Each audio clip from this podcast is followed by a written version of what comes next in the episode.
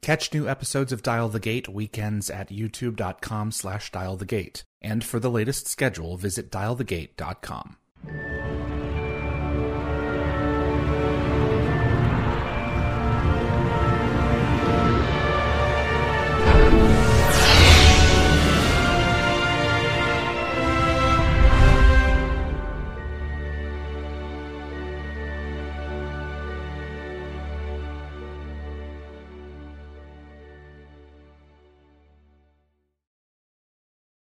Hello, everyone, and welcome to episode 157 of Dial the Gate. My name is David Read, Stargate writer and SG1, Atlantis, and Universe executive producer. Paul Mullie is joining us uh, for this episode. Before we bring him in, if you enjoy uh, the Stargate franchise and you like particularly the content that Dial the Gate is bringing every week, it would mean a great deal to me if you click the like button. I know, you know, every YouTube video asks you to do this, but it really does help with um, uh, our exposure to other Stargate fans who haven't discovered us yet and helps us grow our audience. Please also consider sharing this video with a Stargate friend and if you want to get notified about future episodes, click that subscribe icon. And giving the bell icon a click will notify you the moment a new video drops, and you'll get my uh, notifications on any last minute guest changes because these these talent are working and you know things pop up. And clips from this live stream will be released over the course of the next few weeks on the Dial the Gate and gateworld.net uh, YouTube channels. As this is a live stream, I have a moderating team uh, standing by in the YouTube live chat. So anyone who is joining us live can submit their questions to Paul. I'll go through and pick the best of the ones for uh, the end of the show, and we'll go from there. But until then, he is all mine. Mr. Paul Mullie, writer and executive producer, Stargate. Sir, welcome back. Thank you so much for being here. Hi. Ah, you're welcome. You're welcome. I hope I don't know if, if I spoke over you when you were doing your intro. You said 157 episodes, and I went, "What?" I made some. Yes, no, you, I didn't hear it because uh, I was I was surprised. I did not had no clue that it was 157 episodes. That seems that's crazy. Thank you. Yeah, we. Um, oh, I, am really privileged that that uh, the show has continued, and uh, you know, we've got folks like you who are kind enough to come in and and continue to share stories on this franchise that just will not seem to die. No. so, in one way or another, right? Exactly. You know, um, Amazon uh, is evidently taking pitches uh, from a number of different uh, sources uh, right now for a potential next Stargate. Be sure. it a a uh, film or a TV show, we, we don't really know yet. All that we mm-hmm. know is that they're working on something, and sooner or later, something's going to happen. And before we really get into the thick of of everything that I want to talk about with you and and your career and with with your your Stargate life. Um, what do you think the next Stargate needs to bring to the table uh, if they're going to do another version of it? Yeah, that's a tough question because well, okay, you need a gate. this is true. it's going to be called Stargate let's let's start with that that round thing. That's really the show, right? That was it all along. It was this circle, and you stepped into it, and you went to other worlds. Uh, and then all sorts of other things happened. You went in time, and yeah, you know all kinds of craziness happened. But that's the basic premise, right? So you obviously need that. I, I I don't see how you do a show without that. The next biggest thing for me is the characters. So that's a tougher one. Do you have to have Jack O'Neill and Daniel Jackson? right? Are they integral to the idea? Are they sort of baked in to the very idea? You did not necessarily somebody else could, someone with a, a different name, an archaeologist with a different name could know about, but it's going to have, does it have to have Egyptian connections? The Stargate could be something else in this it's pretty open, I would say. I mean, the basic because we stuck with the premise of the movie, which was Jack O'Neill was a guy who had lost a son, and you know, and those characters started from the same place that they started from the movie, right? Like they they or continued sort of theoretically in our mm-hmm. minds from that from that storyline.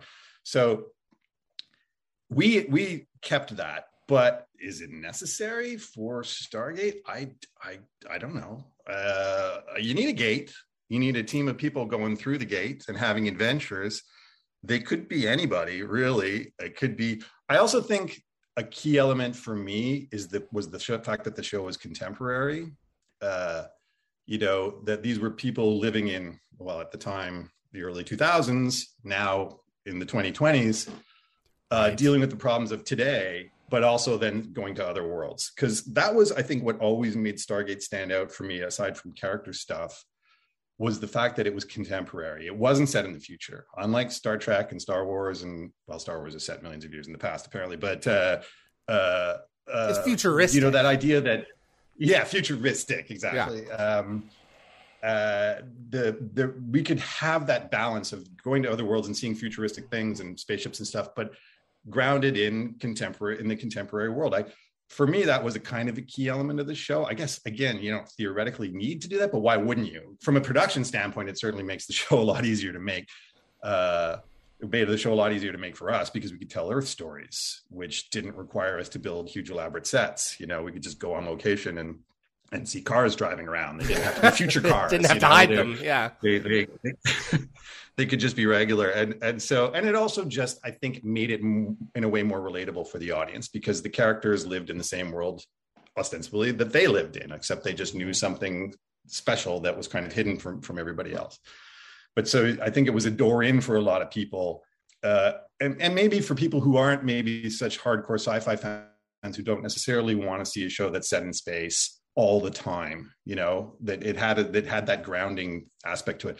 Again does that mean the other stargate has to have that? I, I don't know what it has to have to work. I'm not I, I i don't pretend to sort of know what makes people like shows right? Mm-hmm. like like there's a weird alchemy that happens when you're trying to create a tv show. Sometimes it works and sometimes it doesn't. It mostly is it mostly revolves around the characters you know, and their interactions, creating cool characters that the people that people are going to relate to, and then obviously putting them in crazy situations. That's what sci-fi does, right? Uh, so you know, you need a core group of people that the audience is going to relate to and going to want to see week after week or hour after hour if they're streaming it and watching it and binging it.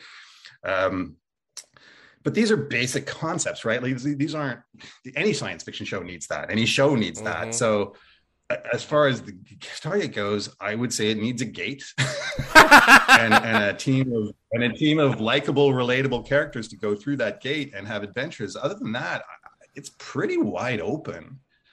I, I would say there there is a um uh a, a degree of whimsy ab- about it as well. There, it doesn't take itself too seriously. Um, sure. Most most sure. of it doesn't. Some, but sometimes right. it can elevate itself to that level, as with Heroes or some of these other stories, right. where it's like, yeah, we're talking about some pretty major issues here. We're going to have to kind of put the some of some of our silliness to the side for this one, right. as you know, to, to, get the audience to buy into this thing. That yeah, we're we're taking this guy and we're tra- this wraith and we're transforming him into a human against his will you know, right. to see if we can defang our enemies. You know, that there's there's the the show. I think the the show's ability to modulate it its intensity uh, enables me as an audience member to enjoy it better than something like like uh, Doctor Who. I can't stand Doctor Who. I, I th- there are I was going to say Battlestar Galactica personally because that was or at my... the other end of that so intense. you know, I mean, both of yeah. those, even Doctor Who, the other end of the spectrum, exactly. Episodes that are brilliant of it that I that I must admit are are fantastic science fiction, but the core principle of it, I can't hang my hat on. Right. I think I agree with you. You said it correctly when you said it's our ability to modulate that because it was it was sort of going back and forth. Right. There was a there was a rhythm between the seriousness mm-hmm. and the levity uh, of the show that that made it work for me. Like like Battlestar, for example, was a, a lot of people love that show. And I'm not dissing the show, but for me personally, it was just so relentlessly serious mm-hmm. uh, about itself that I I couldn't. I just I need a little bit. I need to to know that the the people making the show know that they're making a show, but not in a way that's obvious and, and ruins right. it for me. Just just that they understand that you know we are not saving, we're not curing cancer here, right? We're making it. This is entertainment yes, it can be serious, and obviously, and obviously, like Universe, for example, was a much more serious uh, iteration of Stargate, which was fun to do because we had done a lot more. Not that there wasn't humor in, in Universe too. You know, I, I, for, for me, the humor is it would be a key element for me to enjoy the show. Does that necessarily mean it has to have it? Is it baked in again to the Stargate idea. Uh, from my point of view, yes, but I, am one person, right? They're trying to reach a large audience, and uh, so I would like it if they if they had a little bit of humor. I, I think I would say that about any show, though, right? Like like any, especially science fiction, because it can be so heavy, because it can be dark, because it can be dealing with some pretty um, scary concepts. It always helps, and it, again, it comes back to relating, making the characters relatable.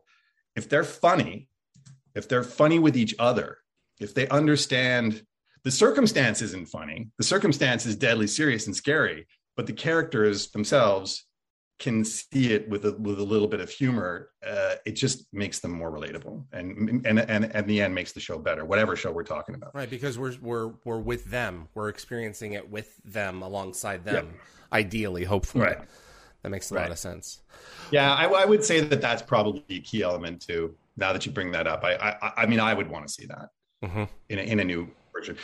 I, I, have no idea what's going to happen with this. I, I, I, knew, I do know that from our point of view, it's going to be frustrating because I guarantee you they're going to spend way more money than we ever right. even got close to spending, even in current dollars, even if you compare it even with inflation. inflation. The, the, the, you know, this, they're going to make it a tentpole thing. I, I, at least I assume that's what they're going to do. I, I, that's how I would approach it too. Which means they're going to throw a lot of money at it. Uh, but will it have substance? Well, that, uh, that's who knows. But they'll be allowed to do stuff. So, from our point of view, when I say our point of view, I'm talking yeah. about me and Joseph and Brad and Robert. We're gonna look at it and go, "Fuck!" It's only we. Sorry, no, you're fine. Am I allowed to swear on this show? Uh, later, you are. uh, um, later into the hour. it's an advertising. Uh, but we are going to, you know, look at it and go, oh, "I wish we had had that." You know, right. we should have right. that amount of money to do. We could have done some pretty impressive things too. But you're right. I mean, at the end of the day, you can throw a ton of money at the screen if if people don't like the characters, no one's going to care. Exactly. So, you know, so uh, who knows? It's it's it's an interesting challenge. I'm curious to see what happens. I don't have a dog in the fight, so it's uh, other than my own sort of idea of what I like to see in science fiction.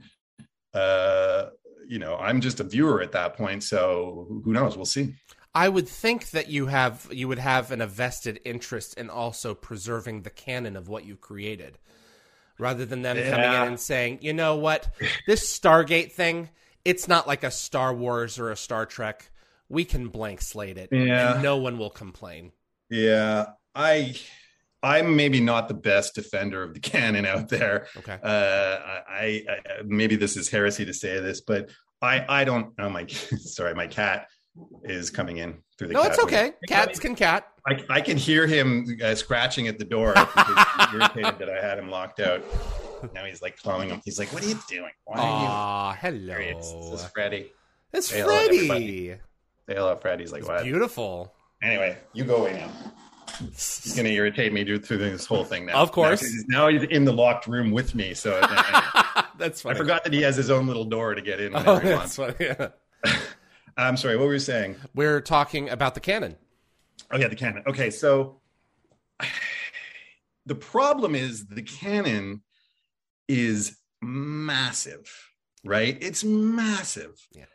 Like this was part of my process preparing for this because uh, you know, I haven't talked about I don't do a lot of interviews, so I haven't kept up I haven't constantly talked about Stargate for the last 10 years. So I, so there's a gap there for me. So I'm like, I should look up some of this stuff and remind myself what we did. It was much when, like the last time we talked about Universe, that was much easier right. because Universe was A, later, closer in my memory, and B, much smaller. There's only two seasons. Mm-hmm. I can sort of encapsulate all of Universe in my head at one time or close to it.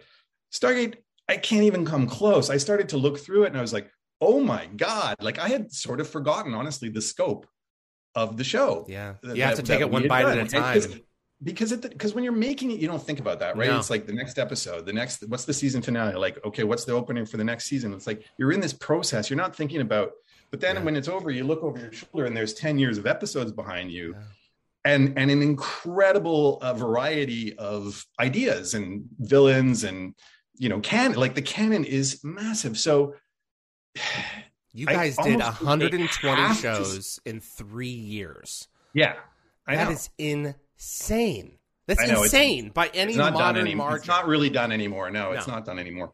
And we can talk about that because Stargate really, I think we've brought this up before, but it really sort of uh, straddled a huge transformation in how television is made, how television is sh- sold, how television is watched.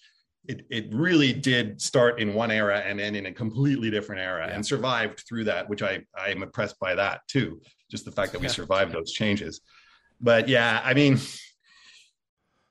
I almost feel like you have to start with a bit of a blank slate in terms of the canon because it's just too much baggage. It's just too much to to I understand. to bring with you if you're starting a new show. Like I, I don't, I, I, I think people have got to give them that. You've got to say, okay, look, this exists. Stargate SG One and, and Universe and Alliance are going to continue to exist.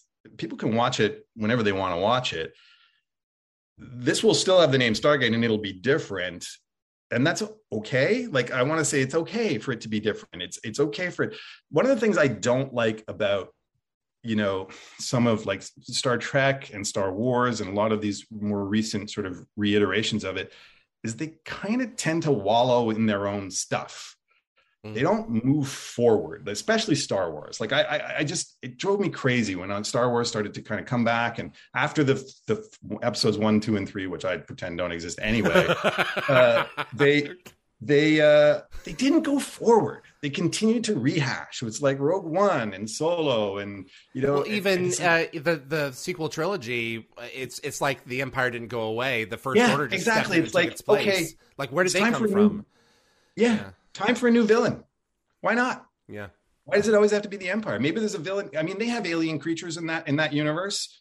Hmm come up with something else. Move forward uh, you've got you've got this incredible canvas this and this dedicated audience and tons of resources.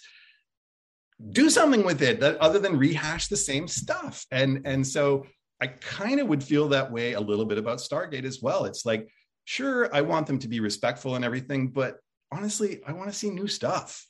Right. there's science fiction. There's it's it's it, especially that freaking round gate. It's an open it's the most open concept you can possibly imagine in science fiction hmm right you can go in you can just do anything you want and and so i i personally would want to see them sort of go forward and not just rehash the same stuff I think that they can. I think that they can do it. It's it's interesting because there's a this. If you want to tell Earth based stories and you want to tell Stargate stories, you can each either reset the the discovery of the gate, or you have to maintain its continuity of where it's been throughout our history in terms of what you guys established. It's only at specific locations throughout history. And so if we're going Right. to move it forward in time, we're going to have to either change its location up or um and just acknowledge, you know, O'Neill and some of these other players that were part of the history, but that's been 20 years now. Those guys, a lot of them are just retired. Um, Yeah. and then tell a story from there or hit the big red reset button. And it's going to be I- interesting to see what I they personally would hit the big red reset button You yourself would. Uh, yeah, I would. I would. And again, it's not. It's. I don't see it as being disrespectful to the canon or anything like that. I see it as people wanting to see new stories. That's all. And and the and the canon is. It's almost like you. If you wanted to start Stargate twenty years in the future from where we started it, like you said, all that stuff is still there, which means you have to service it, and and it's just too much. Yeah. There's the Asgard and Anubis and All the technology we had been just- given, you know, it's what are the it's stakes? Too much. It, yeah. yeah, it's. I, I maybe I'm I'm saying the wrong thing here, but I I, I- personally I would like it to. Be, I would like it to be like Stargate in the creative sense of, like you said, having humor, having uh, relatable characters who are contemporary that people get. Those are the key elements. The, the the canon evolved because we were telling stories with these people in this gate. We didn't set out to create a canon right? We set out to create good episodes, and over time, that formed a canon. But Mhm. that's not why we made the show, right? To have this huge mythology. It Right. just evolved out of doing episodes of television that were good episodes of television. Yeah. So I would want them to take whoever's doing the new Stargate, I would want them to take the same approach. It's interesting though. I mean, it's kind of like a snake eating its tail. I I continually come across new Stargate fans. Even even someone Right. that that I uh, told this recently with Andy Frizzell uh, uh, haven't seen since kindergarten. at a at a reunion right. and he found out what I do and he had started watching Stargate just a few days before and now mm. he's on like season 8 and he loves it. So mm-hmm. you may have been doing it with the intention of creating great television. You left a canon as a result, and that's what a right. lot of people keep on coming back for again and again. So yeah, it's kind of like you know I can understand where they they don't want it scrubbed because a lot of people have the mindset of whatever is currently on that is what exists. And yeah, if you're not in service okay. to what came before, then that is considered dead. And I think that those are frankly too rigid. Even though I may agree with the perception, I think that, that that perception is frankly too rigid. That because it's not currently yeah. being serviced on television, it must be dead. You know, whatever the canon I is. I agree. I agree. I mean, like I said, that it's not like the shows are going to disappear. Right. it's not like they're changing the timeline and and Stargate SG One with the character that we wrote with the actors that we worked with suddenly disappears and doesn't exist anymore. It's right. It's still out there. You can still watch it. So yeah, I mean, it's kind of like I mean, Star Trek did this too, right? Mm-hmm. They rebooted the Kelvin and, timeline. Yeah, and it's a new timeline, and so does that mean the original series is gone? No, I watch it all the time. It's yeah. still on TV every day. the merchandise still sells really well. I turn on cable, so and I still like it. I still enjoy it. So I, I don't see it as being that big of a problem. Yeah. And in that uh, particular uh, situation, uh, they went out of their way to reference an alternate timeline was made. And yeah, if Amazon does some similar in terms of like hanging a lantern on it, like like the writer's term, you know, like acknowledge it and now moving on, yeah, I could be convinced to accept that. Yeah, maybe. I, I don't know if they will. Uh, yeah. I, I don't know. It's it's a tough problem. Yeah. It's a tough problem to to say, okay, you're redoing this franchise you know, how do you want to do it? I mean, that's a long meeting. So uh, that's many meetings. Yeah. So I don't know. I, I, I just hope it's good. Yeah. Right. I, I, just hope they don't. My my fear is that they pump a lot of money into something and it comes out feeling kind of hollow, mm-hmm. uh, uh, because I've seen that happen a lot of times before, uh, with not with Stargate but with other things, and and not necessarily with reboots, but just with science fiction and genre stuff in general. Right? There's this kind of attitude now since Game of Thrones that the well, you got to go big. You got to go right. big. It's the only way you can succeed, especially with these streamers who have apparently bottomless pits full of money uh, that they can that they can dig into. Uh, but it doesn't necessarily translate into into something that I want to watch just because it's big budget and has huge scope and stuff like that. So that would be my concern more than anything else. Just just make me want to spend time with the characters and the rest will work itself out. One of the and I agree. One of one of the concerns that I am con- continually seeing raised, and I'm interested in your take on this, uh, in in the communications that that come out about these these new programming, and I will just delineate this down to say that there are many fans that are concerned that whoever creates the next thing, activism will be more important than entertainment. Oh. And I think that it's like if you go straight back to Star to the original Star Trek, messages were always important, but they don't supersede the entertainment. Right. And you're seeing arguably a lot more of that now because everyone right. is using everything as a platform to talk to someone else about what they think is most important. Where right. do you where do you see that line? Uh I'm not I'm I'm uh old school, I guess, old, or just old. Uh, uh, I, I, I just want I just want good stories. You know, if if if they service some kind of uh, um, agenda for something you want to say about the world, that's fine. There's nothing wrong with that. I, but it's got, still got to be a good story. You, mm-hmm. I think there's a there's a the mistake is that well, if we just plug in, you know, these certain tropes that are popular right now and these types of characters and this level of diversity and whatever then we're hitting all the buttons and it's then it's going to work and it's like no it still has to be a good story you can do all that mm-hmm.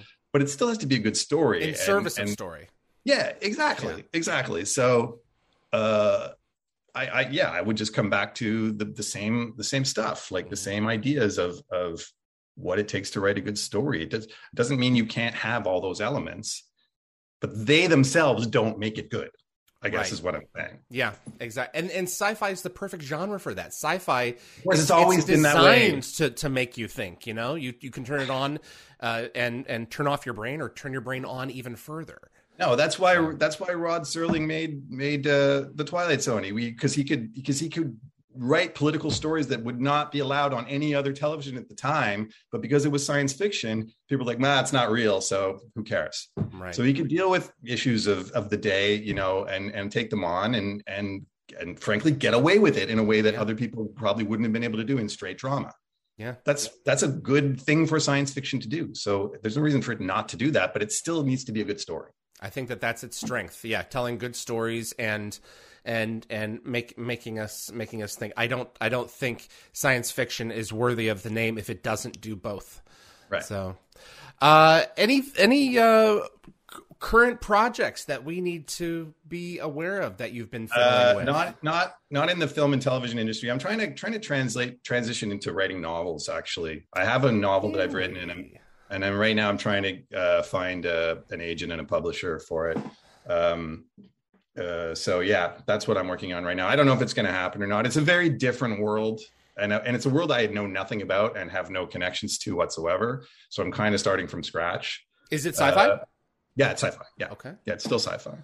Okay. Uh, I could not write a straight drama. Uh, uh, no, I, think you could. I no, I think in science fiction tropes, that's that's how how I how I've always been creatively. Uh, it's always it was my first love, if you will. You know, uh, in terms of like what I like to watch, what I like to read, and stuff like that. It's not that I don't like other stuff, but I always come back to science fiction. And the idea that I had was was actually an evolution of an idea that was originally a pitch that Brad actually never got. It was for the Outer Limits. We pitched the Outer Limits. This is before we were on Stargate, before we'd ever met Brad and Robert.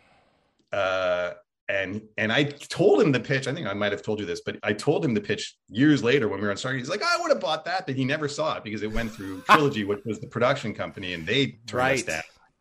Uh, it, it's very different from that original pitch, but that was the The seed. seed. if you will. Yeah, that that that eventually became my novel. Um, so yeah, so I'm just trying to sell a novel right now, which is not a super fun experience, but uh, trying even just getting people to try and you know, try and get Of people to read course. it is- Did- is can you tough. share the title with us?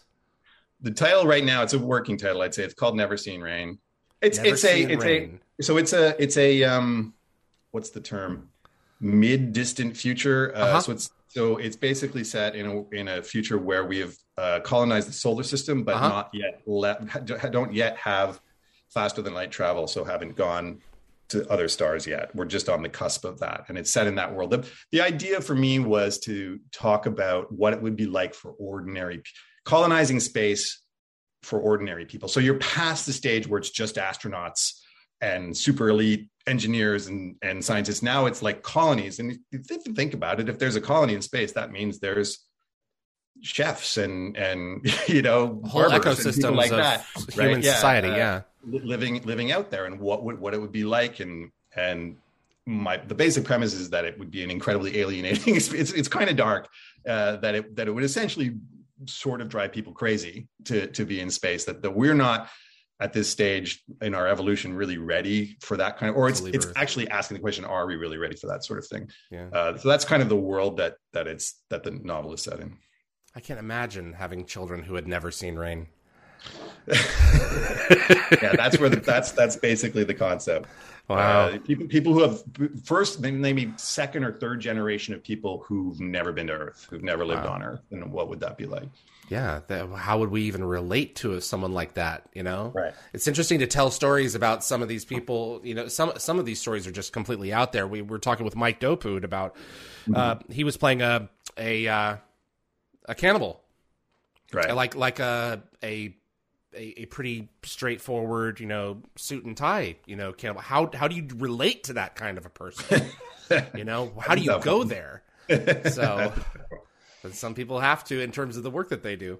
yeah Excuse me. Uh, any updates on uh, the potential next uh, chapter of of Dark Matter? I know some fans have been asking about that. now joe knows more that about that than Okay. me he, i think he said something on his blog Okay. about uh, he had a meeting with jay and they were talking about because it's moved to cw something or other another streaming service I, yeah. I, okay. I, I've lost track of all the streaming services. Me too. I, I, I, actually lost my wallet and I had to cancel my credit card. It's a good way to find out how many subscriptions you have if you've forgotten because they start emailing you like they do indeed problem. want their money. I'm like, I'm like, i forgot about that one. Jeez, yeah, I'm gonna let that one die. Yeah, exactly.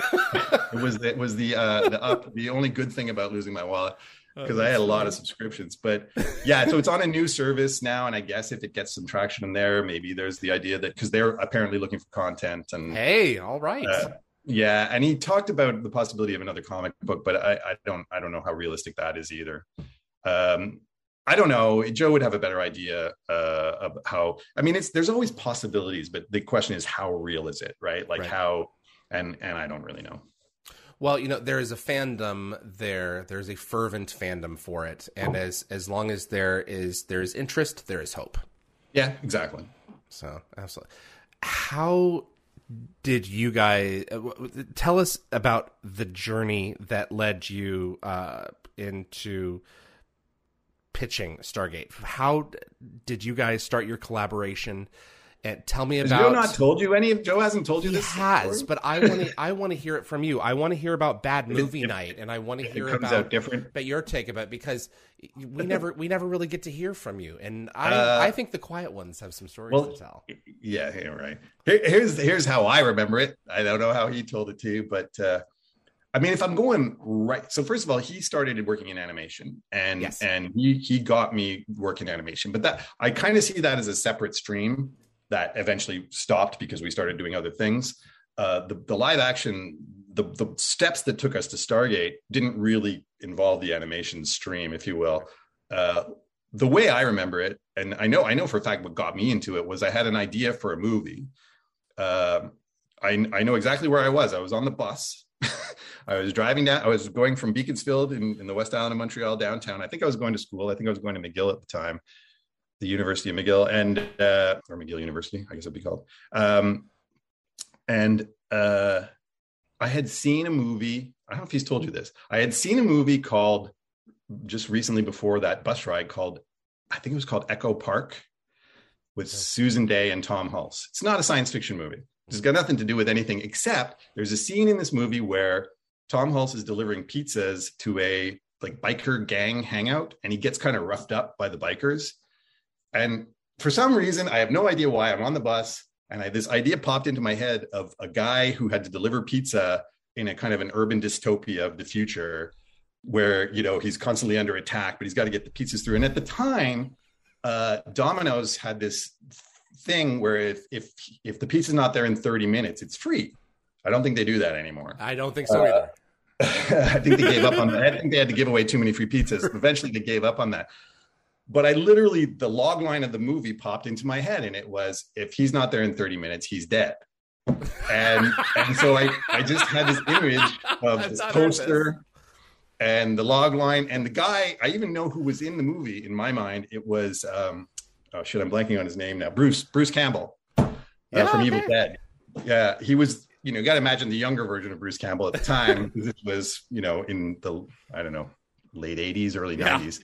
Um, and anyway, I had this idea, and Joe was already writing cartoons and writing writing scripts of his own, just trying to sell stuff. And and and I had never written a script, and I pitched him the idea of, and it was called it was called Pizza Man 2017. Ironically, 2017 seemed like the distant future right. time. Uh, uh, if he's not there in 30 minutes, he's dead. That's really all I had. That was it. And and he's and he was like, "That's a great idea. You should write it." And so I tried, and I wrote maybe like 20 pages, and I was like, I have no clue what I'm doing.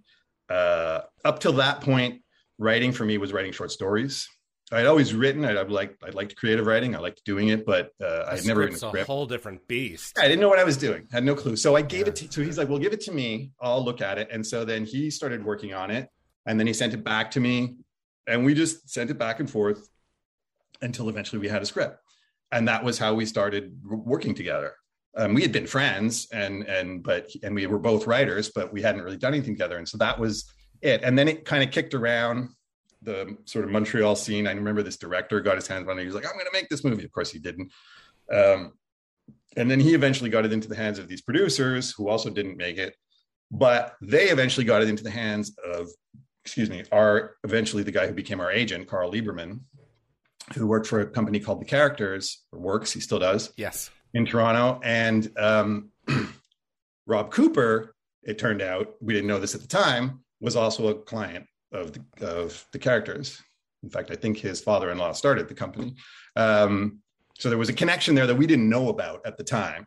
We were just, we suddenly had an agent. He liked the script. He's like, oh, okay, I like the script with you guys. I, I, we could make a deal and I could represent you and I could try to get you TV work. And uh, so we said, yeah, sure. And then I don't know how much time passed, couple of years or something. I don't remember exactly. We were working in animation. And Then he got us work on uh, sort of a teen sitcom called Student Bodies. Uh, this was like sort of late 90s. and so we did that together. Joe and I did that together. We wrote that show. It was a lot of fun. Uh, and right when that ended, we were working on a few other things. And then we got a call one day saying, Hey, do you guys want to pitch for Stargate? And I'd never seen the show, but I'd seen the movie.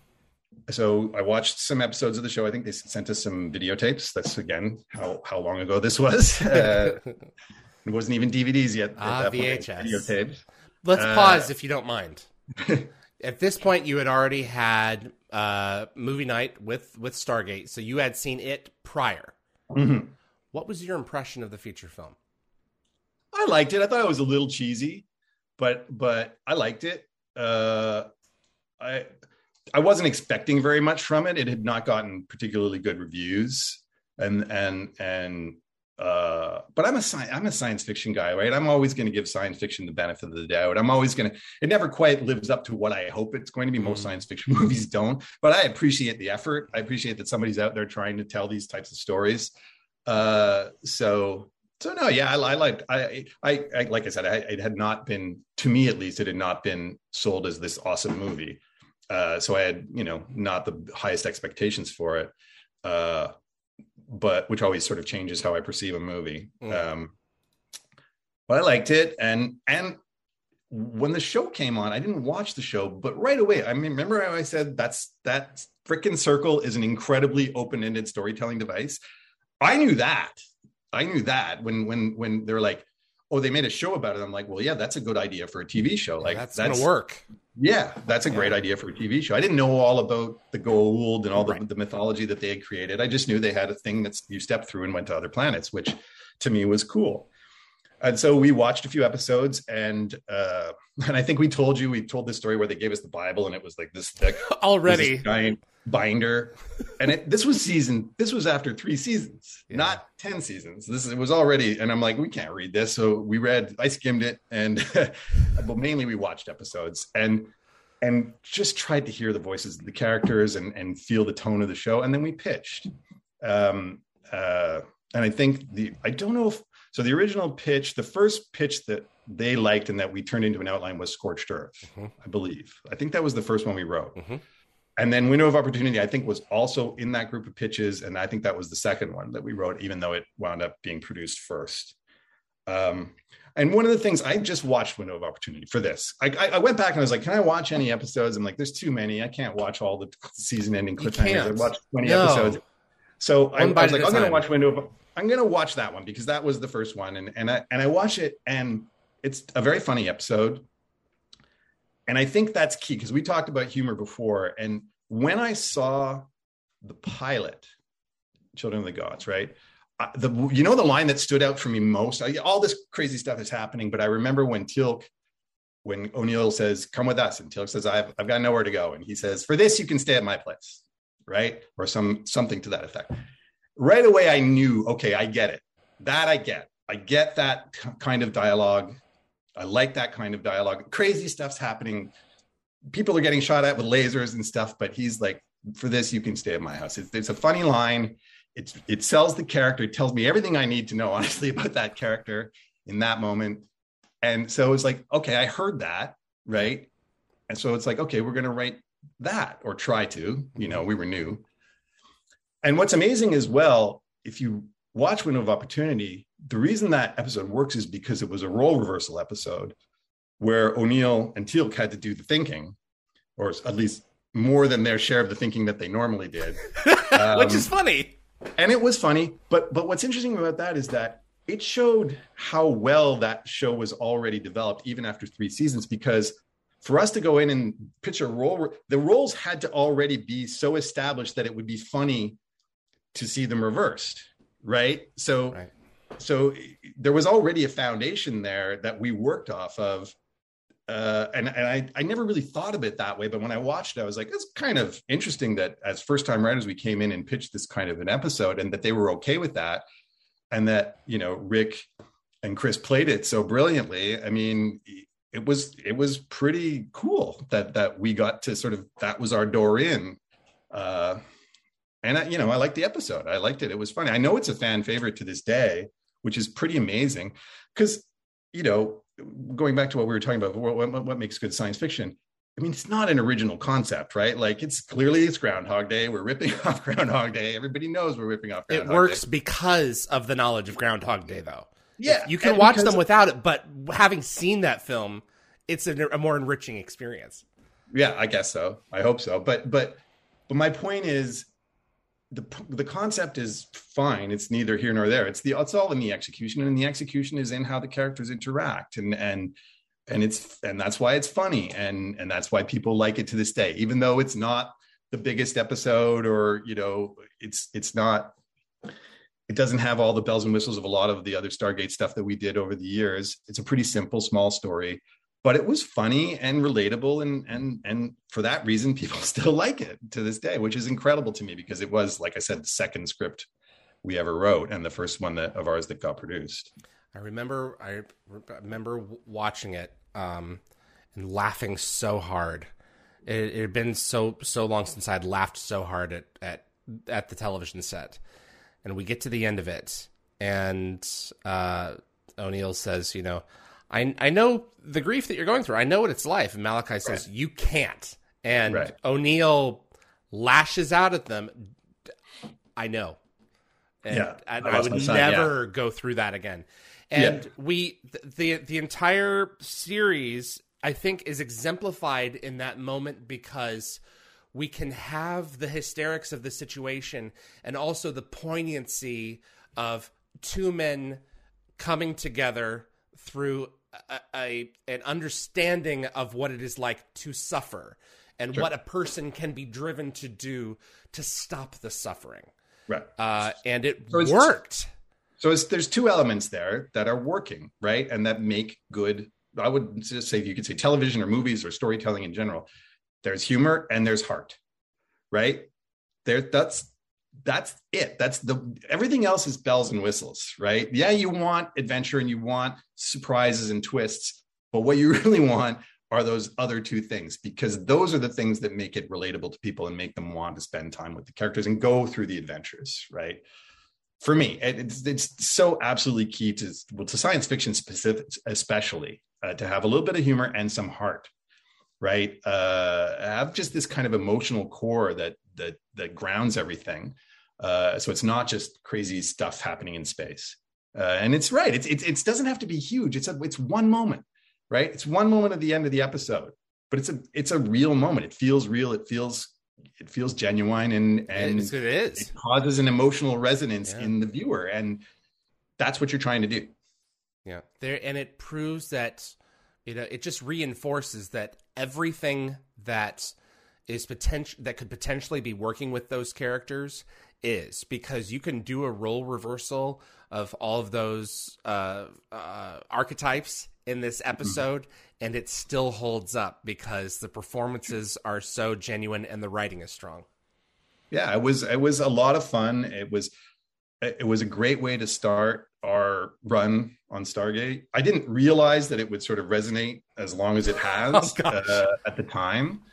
Uh, but great. I'm very glad it did and i'm very proud of it What about uh, Scorched Earth?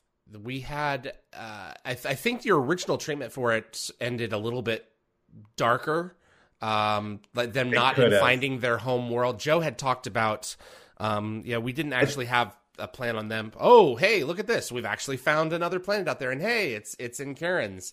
Um, right i think the original i think i think the the the they just the the aliens or the Mhm. the robot who's ter- caretaking the aliens just sacrifices them uh in the wow, original i think that's what happens That makes sense. I can't remember exactly. That that was the first pitch, though. That was the original sort of. That was our first attempt to pitch uh, Stargate. Was the first thing we we wrote as a pitch, Wow. and then they got us to write an outline based on that pitch, and then that was when, and then we wrote the script. It was kind of a little bit like a proving process along the way. Yeah. Um, I always liked, and I think we may have revisited this in Stargate and other sort of theme, thematically. I always Uh-huh. like the idea of a, of a civilization that's gone, but it's been preserved in some format. Yeah. There's a sort of poignancy to that. Like one of my all-time favorites, uh, Next Generation episodes, is the one where Picard lives his whole lives a whole life Mhm. uh, on this planet, and it turns out that it's just kind of The a, inner light. yeah it's a it's a beautiful beautiful episode right and it's kind Mhm. of got that theme theme to it and i always liked that idea in science fiction i always found it kind of poignant and sad and it's probably why we wrote the sad version Right. uh, originally because because you know that's kind of how i think of those stories but um uh I was just glad that they liked it. I mean, honestly, I was. They were. I, I know that Rob, like later, because Rob and Brad read the script. I think they were literally going to on a golfing trip because they had just finished season three, and they were. I think they were a bit worried because Jonathan had left, and Correct. they didn't really have that many other writers, if any. I don't remember exactly how many writers they had that had survived at that point. So it was the two of them, and they were like, "We got 22 episodes of television we got to make next, starting in January." This was like in November, and and he remember he told me he read the script and he looked at Brad and he was like, "Okay, yeah, this, this is going to help." Like, this, I think we're gonna be okay this with is these good guys. news. Uh, they were happy with it, and and you know, I'm glad they were. We had just, I think I said we were we had worked on student bodies, and we had then went on to one other show. I forget what I forget exactly. I think it was Big Wolf on Campus. Yeah. And they wanted to fire us because they didn't want to fire us. They wanted us to take a pay cut because we were too expensive. This is in by late 90s Montreal standards. Uh, uh, and we, were- we were like, no, we because in our minds we had pitched to. I don't know if we had act, they had actually accepted the pitch yet, but I literally in my mind it was literally like the next day we quit this one show and then we got the call to be on Stargate or at least to write the script. I forget exactly how it played out, but it was like perfect timing for us because we were, we were just kind of losing our traction in one part of the television business, and it was like this door opened. yeah. When God closes one door, Yeah. other- it's- It, it was, and I, I literally the way I remembered it was the next day, which maybe is me uh, writing a more dramatic version of the past in my own mind, but but but that's how I. I mean, you'd have to ask Joe, but if he remembers it that way, but it was literally like. Okay, we're out of this. This is Yeah. this isn't this is kind of a dead end. Oh, here we go. We're going to Vancouver. and, you know, 14 television seasons. Right, right. Which of course we didn't know at the time. Didn't know But- at the time, but an extraordinary body of work. Yeah. You know, one one might wonder how you know how one could sustain that over the course of you know you, you don't think about it. You don't think about it. You there's no way. You don't sit there and go, "How do we write ten seasons?" Nobody does that. You you think about the next episode. Right. You, and now I've said this before. Writing and producing television, it's a it's a pipeline, right? Like once material starts flowing through that pipeline, you've got deadlines. You've got your Yep. you've got your broadcast schedule. So because so that for then you're backing into a post production schedule. So you're backing into a production schedule, and you you keep going back, and you can't violate any of those. You've got no window to like fool around with that. It's like once that process starts, because money is being spent. Money is Correct. being spent. Money Yeah, it's a being lot spent. of So money. like- so it's like you don't think you, you you barely look around. You're like, okay, we got to write another episode, then we got to write it, and we, you're breaking stories. You're you're producing. You're going to set, and and it's it's a lot of work, but it's your head is to the your nose is to the grindstone. You don't think about the big picture of how many episodes or how many seasons are we going to do or anything. You kind of think about that when the season's over. You obviously hope for a pickup, you know, uh, as you're approaching the end of every season. We started knowing we had at least up till season six or season five right that was when we went off Showtime. But uh, so or actually, I, I guess we knew we had season four. I'm not sure if we knew we had season five yet. Uh, it was pretty started. soon thereafter but yeah I forget, but Yeah. It became dicey later because, like you know, everyone knows that the, the, the in season seven, eight, nine, ten, every season was like, "This is the last one." Every, Right, exactly. One, I know you're coming back. season Uh, 10 okay season 11 we can write sign uh sign some contract oh nope we cut it Yeah. it's like But, seriously uh, yeah, but um, yeah. So like we went in there just thinking we're gonna write a couple episodes of show, and who knows? And uh, but you know the premise was good. Yeah. like i said the premise is incredibly open-ended and there, there was major talent there in brad and robert that were already there on the ground ready to to take our ideas and go even further with them. And and so it just worked out. You know like i said it just so happened that we weirdly got connected with this agent who happened to be rob cooper's agent does any of this happen if any of those little pieces don't fall into place? If i'm not on the bus thinking Right. about Thinking a pizza a delivery pizza- man i didn't watch uh what was it called? Echo park which is a movie that nobody's Right. heard of but i remember it be- i remember it for this simple reason because it was it started that whole ch- weird chain of events. Uh so i don't i don't know you know it's like it's like when you look back on stuff and how did that happen? And you're like like people ask me how did you get started in in television? It's like a weird series of accidents Yeah. happened to be honest with you. I don't i don't really know how else to put it. But i don't want to be too self-deprecating here. You have to have the you have to be good right? Like when when the door opens and you walk through the door okay you've given given an opportunity. You have to be ready. you have to deliver Yeah. right? So i mean joe and i wrote good scripts. We the, the door ha- opened for us and we wrote good scripts and brad and robert were smart enough to recognize what what that brought to the table and they took and they said yeah come on board. And we continued to do that. And and which made the show live and breathe for as long as it did right? All of us continued to do that. So it's luck but it's also taking advantage of the luck when it happens. So I, it's a weird combination. I don't really have so people ask me you know how do you get started or whatever? And i'm like i don't i don't know. You the only advice I would ever give to anybody who wants to be a writer is you got to write. You got to write stuff and you got to put your material out there because you don't know which weird accidental thing is going to result in you going getting somewhere with it. So that's Melinda- the best I.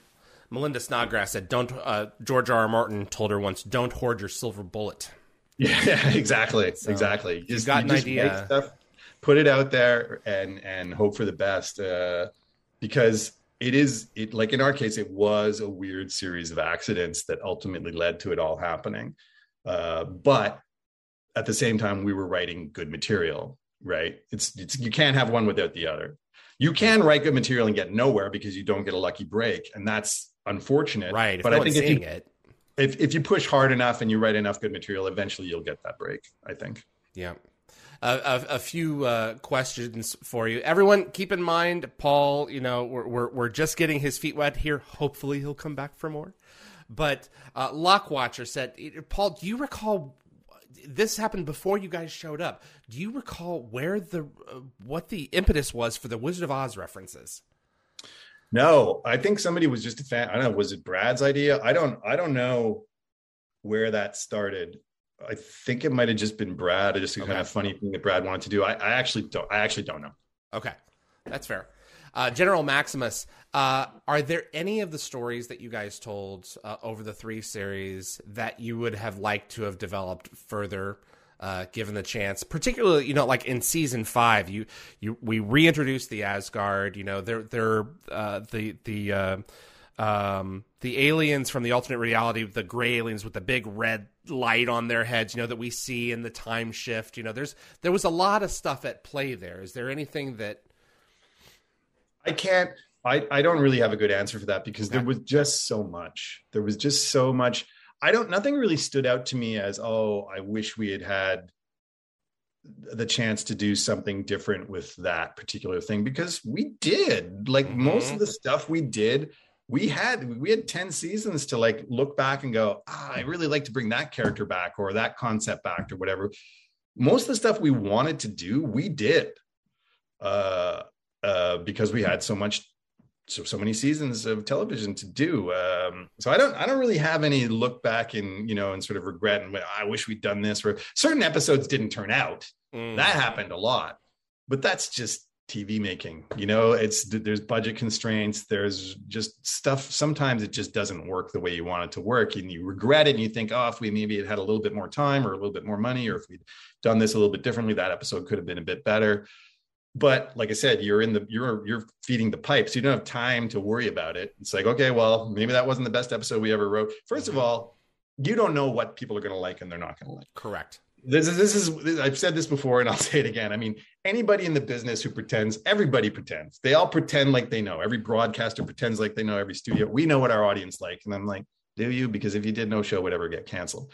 Uh, uh, you you can have an idea of of some of the basic building blocks of good television, but there's weird stuff that there's like I said, there's a weird alchemy that happens that it's really hard to pinpoint, and a lot of it has to do with casting just getting the right people in the right I mean, I maintain that Friends, one of the most successful television shows of all time. If you read it, if you read Friends, a typical episode of Friends, it'd be like, nah, it's kind of funny.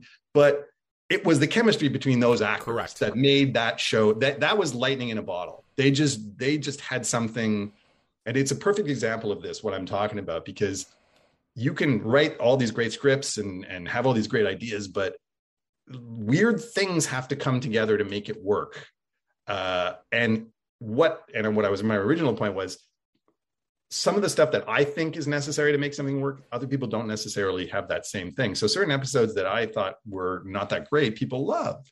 So I, I don't have, you know, so it's like it's like you do your best, you hope for the best, and and like I said, you don't have a lot of time to worry right. about it. You look back afterwards and say, okay, I wish that's had happened and I wish that had happened, but but I don't have a lot of that for Stargate. I don't have a lot of I wish something else had happened. I'm pretty happy with the way Stargate turned out overall. And some things happen that happened beforehand that that fans love. You know, you guys come and look at that like you know that's not. I'm grateful that you love it, but it's not exactly what we meant. Like uh, Rob Cooper. Uh, we we talked about Aris Boch. Now, for you and I know, for production side of things, there were a number of things that that were in play there that were complicated that don't need to be discussed. But it went on to create Vala. You know, like mm-hmm. the the the gen the the seeds of of the chemistry uh, that that ultimately became Vala grew out of a lot of those bounty hunter elements that came yeah. before. Yeah. Yeah. Well, that was that. I mean, like I said, that's part of the luxury of doing so many episodes, right? So, so you have time to, and again, didn't know we were going to do that right. in advance, but but but but as you're as you're going through it and you're like, okay, you're trying new things, and well, okay, we could do a slightly different version of something that we tried before and make it better. Mm-hmm. Again, it's just so Vala, it's just Claudia, right? Like like correct. It's just we got this perfect person to play this part. you cast another actress in that part, and it doesn't work. I, maybe maybe it does. I don't know. But it, it would have been different. Yeah, it, it you know? just it was it's again it's just this weird I, I, like i said casting is a huge part right. of it. Like you just you get the right people to kind of pop into these. And and again that was a luxury of of having season after season because right. you could see who popped right? Yeah. and if you saw somebody pop it's like well we got to bring that person back. Of course. Right and then eventually she became a regular on the show. That's how much she popped right? So so you know, for us, that's now for every Vala, there's other guest stars who who we just go, yeah, that was okay, but we're moving on. Right. Um, but we just had so many opportunities that the ones that really clicked really pushed the show even even further. There there were a lot of people who were on the fence about. It. I mean, she's she's saucy, but she's vulnerable, and you know, I, I, loved her performances. I loved them. She's extraordinary. Yeah, I, I thought she was a great addition to the show. Uh, any uh chance at pitching uh, uh, Stargate for Amazon uh, if and when the new series uh, gets off the ground? You might take a stab at, at pitching a, a story I or doubt, two for him. You think? I doubt they'd want to hear pitches from me. Oh. I doubt. I, I, would seriously doubt it. I've I've aged out of the television business. I hate to say it. They, they, they don't want pitches from. I mean, it, like Brad's different because he he created you know co-created the show he's in a he's in a unique position, but I don't think they would want to hear pitches from me. well, I would. I, I'd, I'd love to hear what you had to say, mainly because you know we've we've had so much so much time, and, and you've you've grown as a person, and I I uh, I I don't think your your Stargate stories are done. Yeah, but that's yeah. you know that's that's that's right in here. So, Paul, um, this has been great. And oh yeah, I've had a good time. I, I really thank you for for coming in, and I'd, I'd love to invite you back. You know, in the next you know couple three months ahead, if you would like to to talk again with us. Okay, can can I show you one thing though? Please. I, I wanted to show you this. We're going over your time here. Okay. I, I, don't. No, it's fine. It's your time. Because uh, I wanted to show this to you the last time we were on together, and I had Joseph with me, but I'm going to do it now. So this, I don't have a lot of Stargate. Um, um, souvenirs. I've, in fact, I have nothing. I have almost nothing. I have my ball shirt, which I wore last time, which is getting kind of old. I can't wear it too often because it's wearing out. Uh, but this is this is quite precious to me. This I don't know if you guys can see this. A little higher So this and back. Bring it, pull it back. So this What is that? this is an a it, it says Stargate Atlantis. It's a notepad. It's got my name on it. It's in, we got these. We were given these just for they were just stationary. But if you I don't know if you can read the very bottom. It says Oh, Molly. it says Inquisition 052708. So this, so those those keen-eyed fans out there will remember Inquisition was a um, Yes. episode of of uh, of Atlantis. It was a clip show, I believe. I think it was a clip show. Uh, uh, we're being put on trial for all Yes. the damage we've done in the Pegasus. Robert. Picardo. Yeah, uh, yeah. So this is me. I'm doing this is this is what happened while I was on a notes call with the network for this episode. uh, speaking for about an hour and a half, maybe two hours, trying to defend. Now it's a clip show, so look, I know that people don't love clip shows. I'm not an idiot, but they're a necessary evil sometimes, and you try to make them as good as you can. And so I was fending off, let's say, some some some criticisms from the network and this was Joe's contribution. This is what he did during the during the meeting. We were on the phone, obviously. He, they weren't in the room with us; they were in L.A. he doodled this while I did all the talking. This was his contribution, and there's a lot going on here. I mean, I'm not a psychologist, but there's some weird, like this frog in particular, who seems to have given up. He's he's jumped from, a large height. He looks very sad. He kind of represents me, I think, in that meeting as I'm like trying to. Anyway, I don't know why there's armies of ants. They seem to be serving these uh, bug overlords. I'm not sure they're they're attacking this this. I think they're defending the uh, the dandelion. yeah, Maybe, uh, like, or, yeah. like taking it or something. Somebody needs to analyze this because it says a lot about the inner workings of Joseph Mallozzi's mind. It also says that uh, I did all the work in that particular meeting, but I've kept it all these years. It was been it's on my bulletin board in my office, and I noticed it before the last time we were coming on. I was like, I got to show people this, but I, I never got around to it. So that's it. That's like my, that's like my that and my ball shirt. That's about all I got. From in terms of Stargate souvenirs, but that one, uh, that one I'll keep forever. That's what it is like the, the dynamic of that relationship at that point because you were executive producer. Both both So of you was guys he. at this He point. could have done some That's what I'm saying. You're both executive producers, and he got this lovely work of art out while you were taking Well, network it to me. notes. I think he even signed it. There's a little squiggly line at the bottom, and Joe's signature. I don't know if you've ever seen his signature, but it's, It's pretty crazy. It's essentially just a squiggly line. I can remember we used to write, have to write, sign a whole bunch of documents, and by the end, he would literally just, just. Like, come on, you got to put a little bit more effort into it than that. That's not a signature. But yeah, that thing, that thing, I cherish that. It's just, I look at it and I go, what, what is going on inside that person's mind? I don't know. I do know that he's not helping me deal with the network notes. I know that.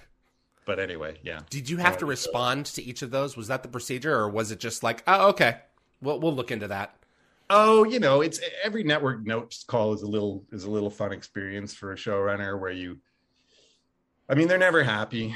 They're never completely happy, right? They especially with a clip show and, you know, who can blame them?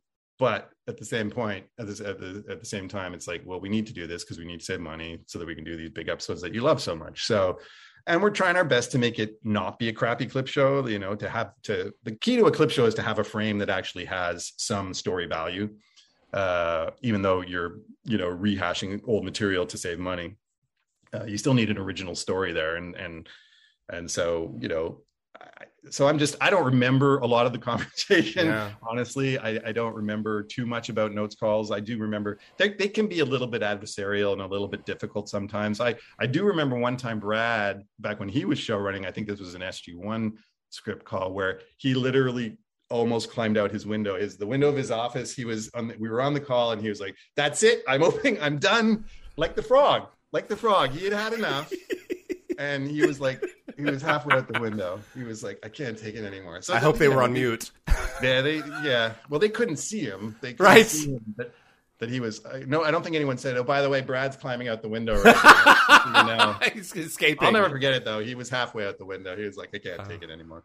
but you know it's it's a creative process where you where you're collaborating with people right and you may not necessarily agree on everything and they've got a, a slightly different agenda maybe than what yours is Yeah. uh, and you try to make it work Yep. You apparently uh, what you can you know i've heard you got. stories about people i've heard stories about people having i think on on battlestar galactica they used to have uh, screaming matches at each other uh, about stuff i heard that somewhere i don't know if it's true maybe i'm speaking out of school with but- the but- network or with each other. yeah with with sci-fi you know they, Okay. they have their battles you know Yeah. it's it's normal it's a normal part of the process obviously you, you want to get along and you want everyone to to agree but you're not going to about everything and and you fight for some stuff and you let other stuff go you know like sometimes you're like okay fine we'll do that. We don't really like it but you guys want it and we'll do it. And other stuff you're other times you're like no this is what we're doing. And you know this is what we're doing. We all agree and we want all of us on this end agree and this is what we want to do. And they push and you push and you find a common ground somewhere in the middle. It's part of the process. So but i just remember that one in particular because i happen to have that souvenir from it. I wish he'd done that for all of them to be honest with you but that one's pretty That's pretty cute. A whole series Yeah. of, Yeah, of the Joseph, for uh, every yeah. network meeting. I, who knew he funny. was such a he was such a visual artist right like who It's knew really cool. yeah Absolutely. He's, he has a thing for insects. Paul, exactly thank you so much. ah you're welcome And I'd love to have you back next year. all right all right. All right. I appreciate your time. And uh, you have a great holiday, sir. And I'm going to wrap Yeah, you up the show on this side.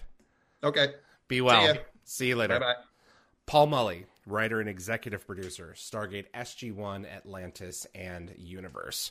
Hell of a guy. I am uh, so thankful to have these creatives on because they have they have so many stories to tell from all of their years of doing this. It's just extraordinary the amount of content that they have, and you just have to prompt them. And you get the you get the answers, but it's a lot of work going through this content. Uh, Gate Gabber, will Paul let us do a Dial the Gate T-shirt of that drawing? Oh gosh, that would be funny. I don't know. I'd have to get like permission from Joe or something with like proceeds going somewhere. We, we'd have to do something like that. I'm, that would that would be that would be interesting though. I, what I do need to do is take the the ball logo and put it on a black polo shirt and put that in the Dial the Gate uh, store. I think that those would go particularly well. I, I certainly would like one. Um, it wouldn't be it wouldn't be stitching, but it would be printed on a black polo. So that may be able to happen. But for sure, I'd like to get a closer look at that drawing. That's that's really cute. Thank you so much to everyone uh, for tuning in. Thanks again to, to Paul Mullie for making this episode happen. For uh, to Linda Fury, Gate Gabber, uh, uh, my producer, my moderating team, Summer and Tracy, uh, Jeremy Reese, Anthony Keith. Uh, Frederick Marcoux at Concepts Web for for uh, keeping Dialgate going. Uh, dialgate.com. We have next. Um, let me see here we have scheduled. Oh, there's our merch store. Um, next week, we have a pre recorded uh, episode with Robert C. Cooper. Uh, there is a video right now on the Dial the Gate YouTube videos uh, page where you can add a comment to ask a question of his. Uh, that's going to be going to him. That's actually uh, right here. You can submit your questions to him and we will be asking those questions. Uh, I think my interview with him is on Tuesday. So is it Tuesday? It's Tuesday. Yeah. So be sure to get us any questions that you might have for Robert by end of day U.S. time on um, uh, Monday night. So, and I will I will be sure to uh, have those contributed as well. We won't be able to get to every question, but we, we should be able to get to uh, a few of them. I think that that is is what we have here. I'm always missing something and terrified that I'm going to uh, do so. Thank you so much to everyone who uh, uh, submitted uh, questions for Paul. Wasn't able to get to all of them, but uh, you're you're continuing uh, to help Dial the Gate grow and keep us going. We have uh, next uh, week after Robert Cooper, we have trivia and you're going to want to tune in for that. That's going to be a pretty big show because we're unveiling something really cool. Something to do with the AI imagery that everyone has been playing with, and I will say no more on that. But in addition to that, we're, we're going to be shaking up trivia in a couple of uh, of different ways, so it's going to be an exciting uh, an exciting episode. And then uh, we're on break for the rest of the year, and we'll be back swinging in January. I appreciate everyone for tuning in. If you enjoyed the episode, please give us a like, share this with a Stargate friend, and uh, subscribe for more entertainment. My name is David Read for Dial the Gate, and I'll see you on the other side. Dial the Gate is hosted and executive produced by David Read. The producer is Darren Sumner, co produced by Linda Fury. The composer is Neil Acree. Animations by Bryce Orrs. The production assistant is Jennifer Kirby. Moderators include Summer Roy, Keith O'Mell, Tracy Noller, Jeremy Heiner, Reese M., and Anthony Rowling. Logo design by Deborah J. Bell.